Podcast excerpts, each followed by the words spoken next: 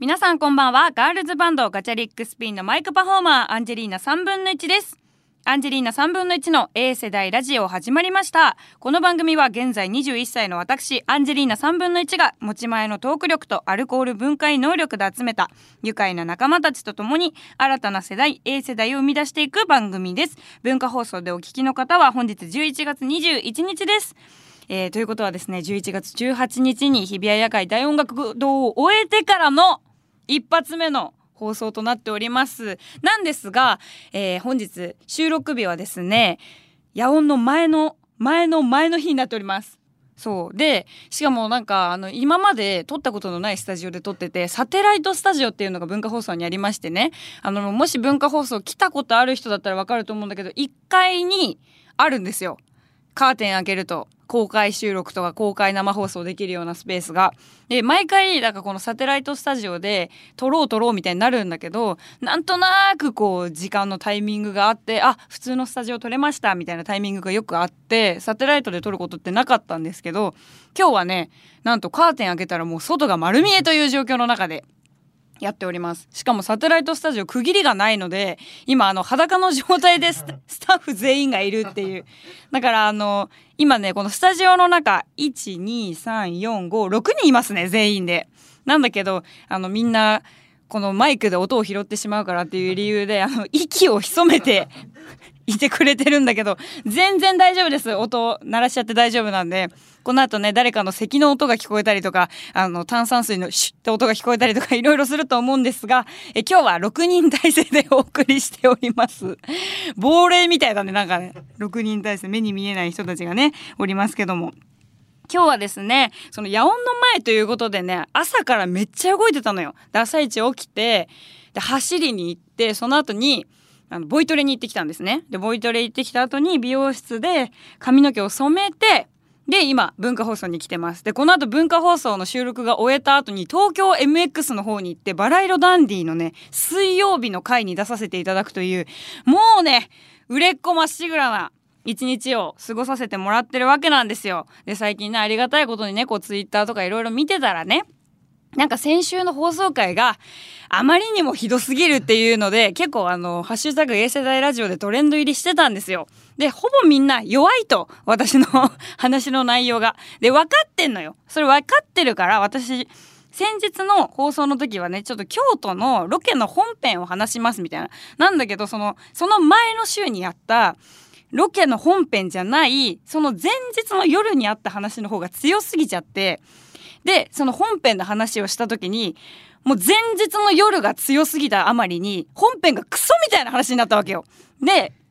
まあそれをね前置きで私がいやもう本当に本編は面白くないですよっていうのを 前置きで何度も何度も言ってね収録させてもらったんですよ。でまあ案の定よまあ私もそんだけさ前置きでさ本当に面白くないですよって言った状態でさやってるわけだからもうみんなもちょっとノリでさあのいや本当面白くないの弱いなエピソードみたいな感じでみんなちょっと乗って笑ってくれてたんだけど一人めっちゃガチでキレてる人いた。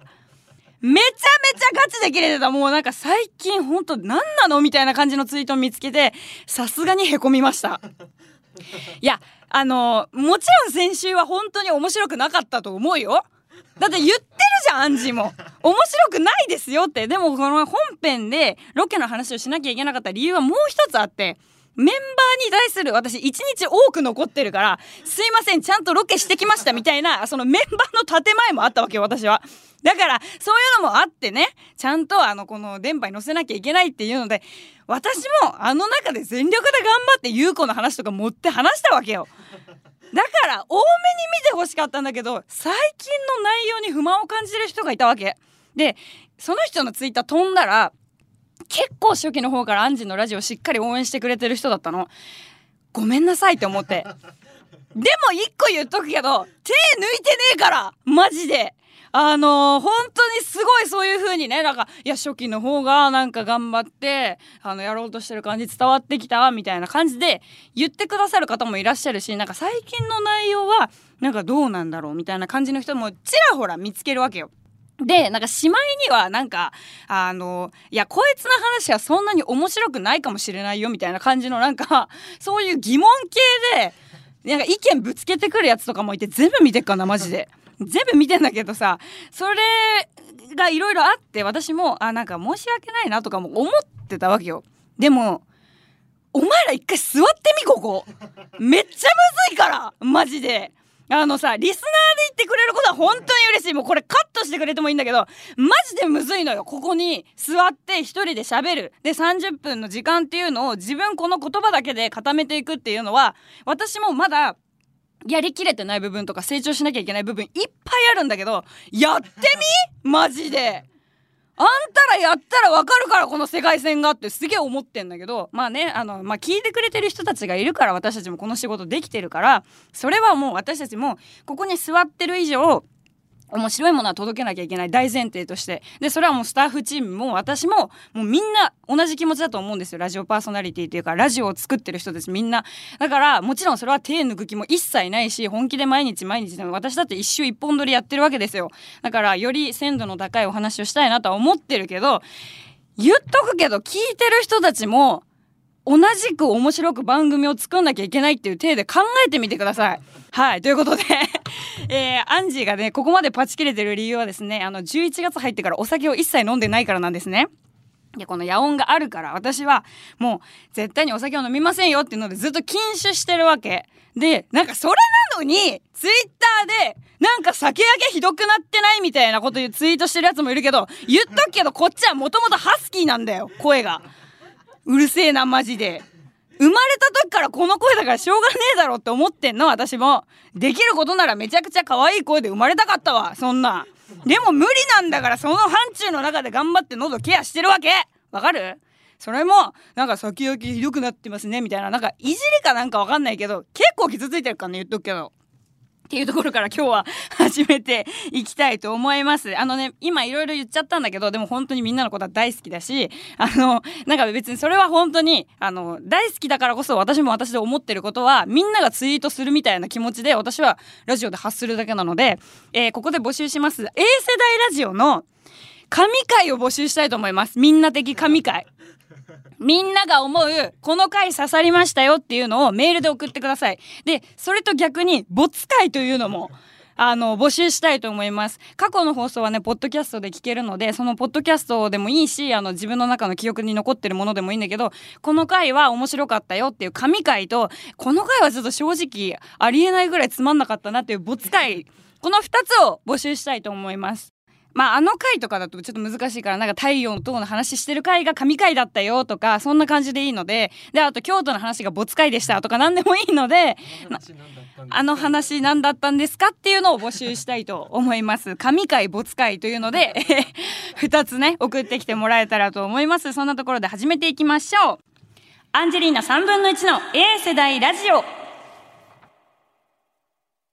改めましてアンジェリーナ3分の1です。ちょっとオープニングが暴走してしまったんですが あのいい感じに編集されてるかと思います。すみちゃんよろしく。ということであの1個だけちょっと訂正したいところがあってあの嘘つきましたアンジ。ーあの11月から一切お酒飲んでないって言ったんですけど11月3日から飲んでません。っていうのは11月3日に浜祭りありましたね。であの前の放送でもちょっと触れたんですけど浜祭り本編の話をねこういろいろお話しさせてもらってすごい楽しい一日だったっていうのを話させてもらったんだけどあの後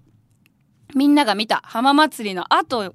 結構盛大な打ち上げがありましてで文化放送の13階にねちょっとスペースがあるんですよ大きな。でそこで、まあ、みんなね久々の浜祭り開催ということなので、まあ、いろんな人たちが集まってもう乾杯しようこれはもうすごい10万人以上の人が来てくれたしみんなでお祝いしようっていうので乾杯したんですよ。で私もそこにあのいつもねあの文化放送で頑張ってくれてるからぜひ顔出してほしいっていう風にアベンジャーズの方からね文化放送の偉い人たちのことを私アベンジャーズって呼んでるんですけどその人たちが言ってくれてあじゃあもうぜひ行かせていただきますますっていうので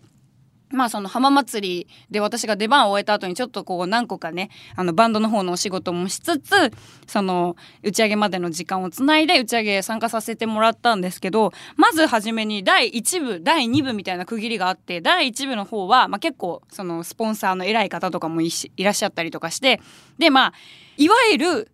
社会人のしっかりしたあの乾杯飲み会みたいな感じになっててでその文化放送の13階の広場でご飯とかがバーってテーブルの上に並んでてお酒もいっぱいあってでなんかビールサーバーとかもあってねすごいお祭り騒ぎみたいな感じで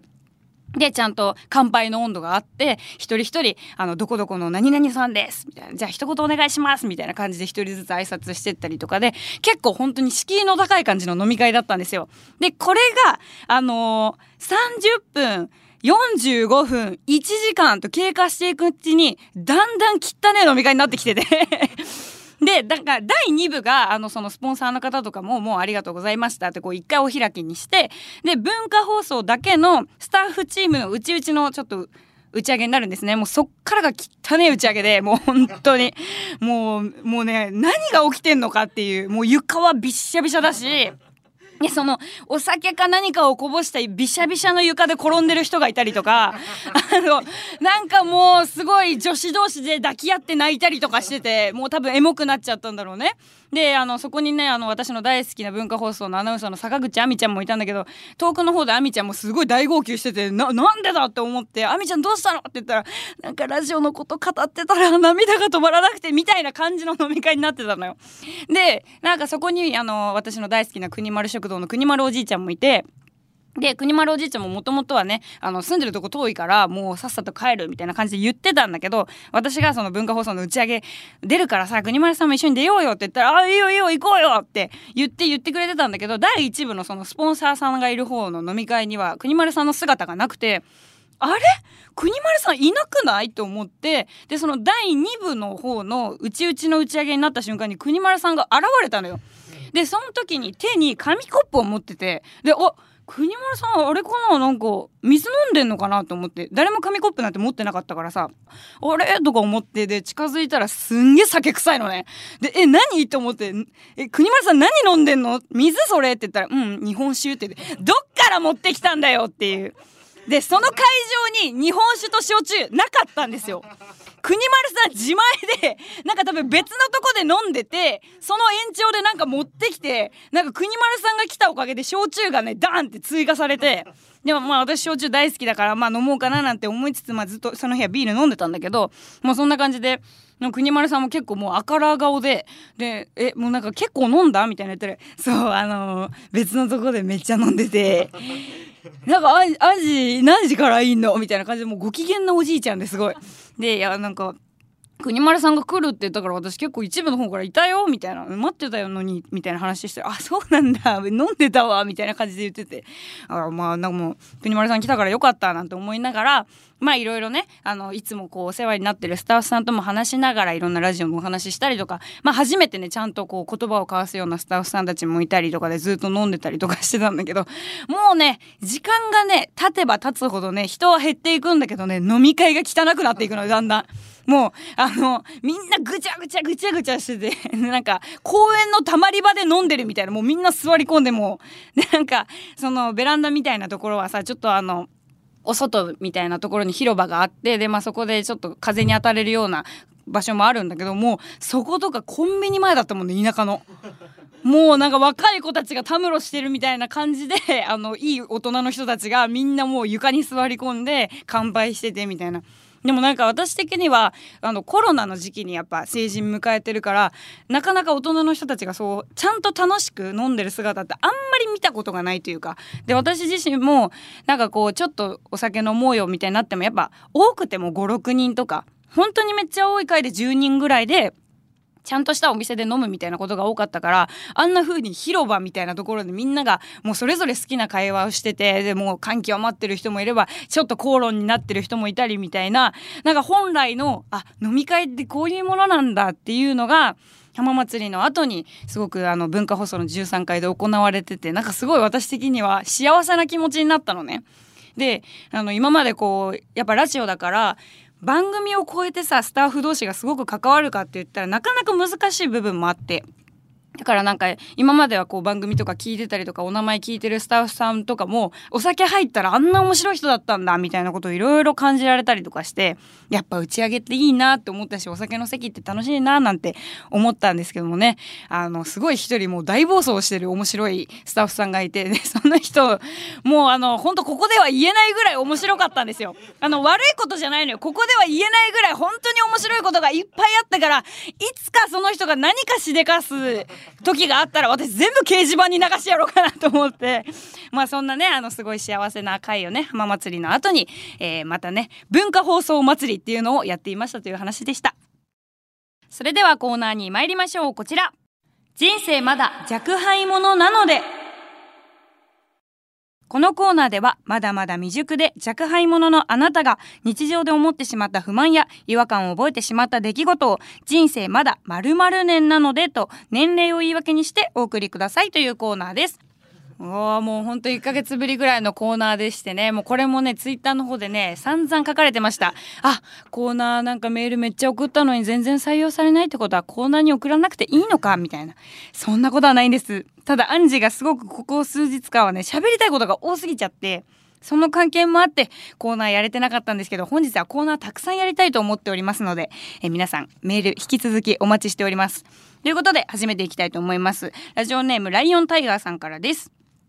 先日テレビプロデューサーの佐久間さんのラジオを聞いている友達がこの間 CX の番組に出てた千鳥のノブのツッコミ。あれすごかったんだよ。見た？と言ってきました。まず一大学生であるその友達がフジテレビのことを CX と呼ぶ業界人的な乗り方もなんだか嫌だったんですがそもそも芸人の面白かったツッコミに対し面白かったではなくすごかったと表現する。お笑い分かってます世界にもすごく違和感を持ってしまいました。最近の SNS などに散見されるお笑いを分析評価しようとする流れ。もう僕はあまり好きじゃないので結構気になってしまいます。人生まだ22年なので。わかるわ。でも私もちょっとキモいこと言っていいですか？お笑いで面白かったところを全部メモってるタイプなんですよ。キモいでしょこれキモいよね。分かってんだよ自分でも。ただねあの本当に返しが秀逸だなってこういうのも嫌なんだよね多分ね。秀逸とかも嫌なんだよね。分かってる。でもそれはもう地雷踏みに行くわ。あの秀逸なんですよね。でそういうのってメモしたくなるんですよね面白いとね。なんか自分にはないさあのセンスっていうものがさあのやっぱ芸人さんたちってたくさん持ってらっしゃるじゃない。で私自身もさなんか面白い人間になりたいって思ってもなれないんですよやっぱり。芸人さんと生きてる。場所も違ければこうなんか刺さる部分っていうのも違くて私は受け取り手でしかこう面白いとか思えないタイプだからさ自分が面白いことをやるかって言われたらそうじゃないんだけど秀逸だったなーとかメモしたくなっちゃうんだよね。ですごかったなーもうわかるんだよね。ただキモいよね。わかる。あとなんかその CX とか嫌だよね。なんかね私で言うとさあのこうやっていろんなさラジオ局出させてもらうじゃない。でそれこそさなんか RKB のとか例えばあの言ってくる人とかがいるんですよ。あの RKB のラジオ聞いたみたいな。まあ RKB は RKB ってところだからあれなんだけどさその地方局によってはさなんか例えば文化放送だったらさ QR のラジオ聞いたみたいに言われると何ですか？って思う時はあるのよ。ただ一つ言うとそのなんかわかんないよ。文化放送の人がそうかわかんないんだけど文化放送で働いてる人は多分 QR って地方の人とか例えば東京じゃない人に言ってもらえるっていうのは嬉しいことだと思うんだよね。なんかそのそれぐらいちゃんと局のことを理解してくれてるっていう部分はあるけど CX は腹立つね。フジテレビはフジテレビでいいもんね。なんかそこはわかるわ。ちょっと鼻につくつかない問題はあるけど。わかるわ。なんかでもきっとライオンタイガーさんもあのなんだろうライオンタイガーさんなりにお笑いが好きだからそこ鼻についちゃうんだと思うわ。これはねほんと永遠のテーマだと思います。私もなんかやりたくないんだけどやっちゃうみたいなところあるからちょっと気をつけるわ。でもなんか私的にはその全然そのラジオとかそんなに分かってない人がなんか QR のとか言われると「うえーい。分かっちゃってる感じ みたいな感じで 思うのは結構あるからめっちゃ知ってる人とかさめっちゃ好きな人だったらなんかこうスッて入ってくるんだけどなんかスッて入ってこない人っているよねっていう。だから多分それに該当してたんじゃないかななんて思います。いや22歳わかるわ。この感じ。続いてです。いやおもろいですね。メールありがとうございます。おもろいな。ちょうどいいな。ありがとうございます。ラジオネーム足毛のマー君からです。最近デパートや百貨店においって思うことがあります。それはエスカレーターで1階や地下の買い物に行く時いきなり上りと下りの方向がむちゃくちゃになることです。気持ちよくそのまま行きたいのに回れないといけないこともいつもあります。あれってなんか建物のルールとかあるんですかね？いつも逆に回らないといけないので少しイラッとします。人生まだ27歳なので。わかるわ。あれでしょ？一回あの全部のワンフロアをバーって見てからじゃないと上がれなかったり下れなかったりするよね。でもそういうことなんだよ。全部見てほしいんだよ。多分その百貨店は。でも急いでる時は階段の方が本当に早い。これはもうマジ。で私結構百貨店とかのエスカレーター問題ってめっちゃ私も気になるところがめっちゃあってなんかさ、まあ、関東の人だったら左に並ぶ。で関西の人だったら右に絶対並ぶみたいなのあんじゃん。電車とかでも。あれめっちゃ大嫌いで私もう全然エスカレーターが提示してるエスカレーターの業者側が提示してるやつってさ 2人並んでくださいやんで渋谷とかだともうマジであのその八甲改札のところ抜けてで半蔵門線からバーって行ったところとかさ八甲に出るところねあそこ2人で並んでエスカレーター乗ってると高確率で舌打ちとかされんのよ。お前だよって思うよね。え階段使えな横にあるよ大丈夫そう？みたいな。私めっちゃ思うんだよね。だから急いでる時はやっぱ階段だよね。まあこれはあのちょっと足毛のマークに言ってることは違うけどさ別に急いでたわけとかではないだろうけど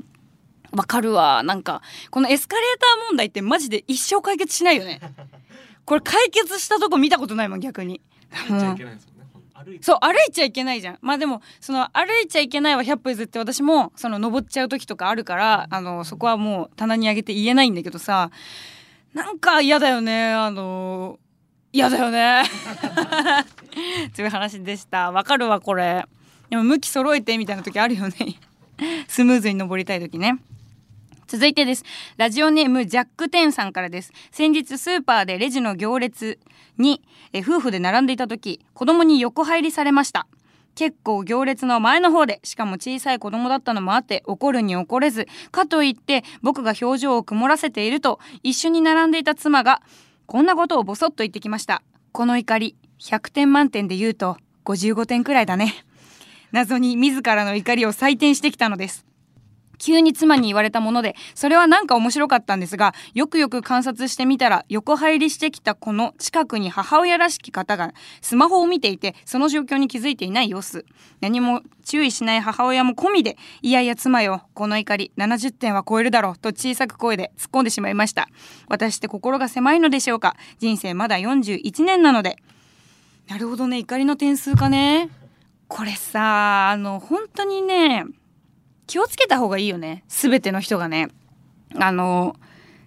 ちょっとさこう行列とかできてる時にさあの横を通りたい時ってたまにあるじゃない。もうどうしてもやむを得なくそこ通らなきゃいけない時とかさ何の声もかけずにささって入ってくる人いるじゃん。普通に通過してく人とか。私あれ結構カチンとくるタイプでその怒りは多分80点ぐらいなんですけど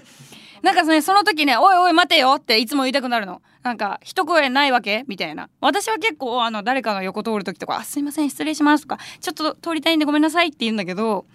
それ言わない人ってどういう育ちなのかなってすごい思う。すげえ言うじゃん。すげえ言うじゃんっていうね。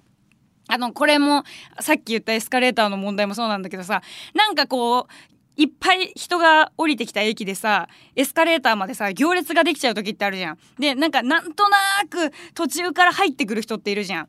で譲ってあげる人っているじゃんめっちゃ優しいと思うのねそういう人って私結構後ろまで行くかもうマジで時間ない時は「ほんとごめんなさい」みたいな感じで行くかもう、まあ、その横の階段行くかなんだけどもうその時とかもさなんかたまたま入ってきたのにさ何も言わずにしれっとしてる人とか見るとさ「お前マジでおいおいおいおい。私後ろから並んでんだよ。おいおいおい」って思うのね。その怒りで言うと90点ぐらい。結構それはもうピークに達しちゃうぐらい 怒りがあるんだけど。でもなんか最近ねあのこういう話をねおばあちゃんにしたのうちのおばあちゃんに。でなんかこの前も人にあのちょっと場所譲ってあげたりとかしたんだけど全然ありがとうも何も言われなくてさみたいな感じでおばあちゃんに相談したらおばあちゃんがうちのおばあちゃん最近耳遠いんだけどすごい「うーんなんて言ってるかさっぱりわかんないね」って言われて 多分聞こえてないの聞こえてないのうちのおばあちゃん。でだからこういうことがあってねってもう一回言ったら「なんて言ってるかさっぱりわかんないね」また言うのよ。であもうおばあちゃん多分話聞いてないなと思って「じゃあもう大丈夫大丈夫もう終わった終わった」って言ったら「なんて言ってるかさっぱりわかんないね」ってぐらいの気持ちで生きてないとダメだよって言われて。え答えだった？おばあちゃんそれ答えだったの？って思って。でなんか私が言ってる問いに対しての答えだったとしたら何て言ってるかさっぱりわかんないのおばあちゃんの方なのよ。全然答えになってないから。なんだけどなんかそれくらいのあなんかこの人はもうしょうがない。そういう人なんだなって思ったりとかあこの人が考えてることさっぱりわかんないけどもうそれもそれでしょうがないかって思っちゃえばいいってことなのかなって思って私なりに変換しておばあちゃんのあの意見を心にしまい込んだんだけどあなるほどなと思って。うちのおばあちゃんってほぼもう怒んないんだけどなんかそういうおばあちゃんみたいなおおらかな心持ちたいななんて思いながらうちのおばあちゃんって本当に都合がいい時だけなんか聞こえるようになるわけよ。自分の都合がいい時だけ。だからあれはなんか調整してんのかなとか思うんだけど大体のおじいちゃんおばあちゃんってほんと自分の都合いい話だけ聞こえてんなって思うのね私おじいちゃんおばあちゃんの友達多いから。まあそんなことはねどうでもよくてねなんかこうお母さんとかもねあのしっかり、まあ、子供をね100%見るのって難しいと思うけどなんかこう気づいた時にはその一言があったりとかしたらきっとジャック・テンさんの怒りも、うん、70から3020ぐらいには下がったんじゃないかななんて思うけど結局はみんななんか心をこうねお互いをリスペクトして寄り添ってあげる力っていうのが一番大事なんだよね。っていうことでこんな感じで、えー、今日はねコーナーで3通紹介させていただきました。この後もしっかりコーナーやっていきたいと思うので、えー、各コーナーへのメールは受付メールアドレスアンジーアットマーク JOQR.net までお願いします。アンジーはアルファベットで ANG です。コーナーの件名にコーナー名お泊まり会テクテクツアー若輩者などと書いてお送りください。アンジェリーナ3分の1の A 世代ラジオそろそろエンディングのお時間が近づいてきました。いやもう今日は本当に心の中を赤裸々に語ったようなラジオになったと思います。これがラジオの素敵なところだなと私は思っております。自分のね気持ちはね包み隠さずあの電波に乗せていきたいと思ってて。でもまださ知名度的にさあの四方八方からさぶったたかれるみたいな知名度ではないからさまだ言えるんだろうね。これから先さ だんだんだんだんさ売れていくにつれてさ当たり障りないことしか言わなくなっていくんでしょ？でもね本当に嫌なのよそのなんか自分がさこう生きててさ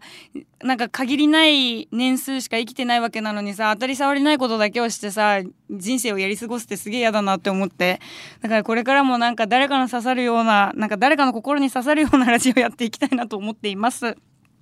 ということで、えー、お知らせなんですが11月18日にね日比谷野外大音楽堂を終えてそこでねいろいろ告知をさせてもらったんですよ。でもねその告知の内容っていうのがその当日迎えてないからどんな感じで告知発表してるか分かんないので詳しくはガチャリックスピンのホームページをチェックしてもらえたらなんかいろいろねワクワクするようなこと載ってるんじゃないかなと思います。よろしくお願いします。それではアンジェリーナ3分の1の A 世代ラジオまた来週お会いしましょう。バイバイ。